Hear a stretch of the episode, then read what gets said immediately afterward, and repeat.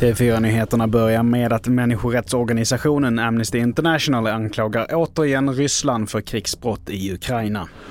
Enligt Amnesty International har Ryssland dödat hundratals civila i staden Charkiv med klusterbomber.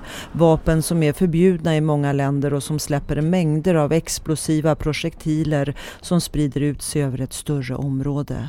Enligt Ukrainas militär ska Ryssland också ha använt sig av fosforbomber mot kemikaliefabriken Azot i Severodonetsk där hundratals civila befinner sig. Och reporter här i inslaget var Ann-Katrin Ro. Vi fortsätter till USA där senaten har lagt fram ett förslag om en ny vapenlag. Det är senatorer från både Demokraterna och Republikanerna som står bakom förslaget och som främst gäller krav på tuffare bakgrundskontroller av personer som är yngre än 21 år vid köp av skjutvapen. Och delstaterna ska kunna stifta lagar som gör det möjligt att tillfälligt beslagta vapen från potentiellt våldsamma personer.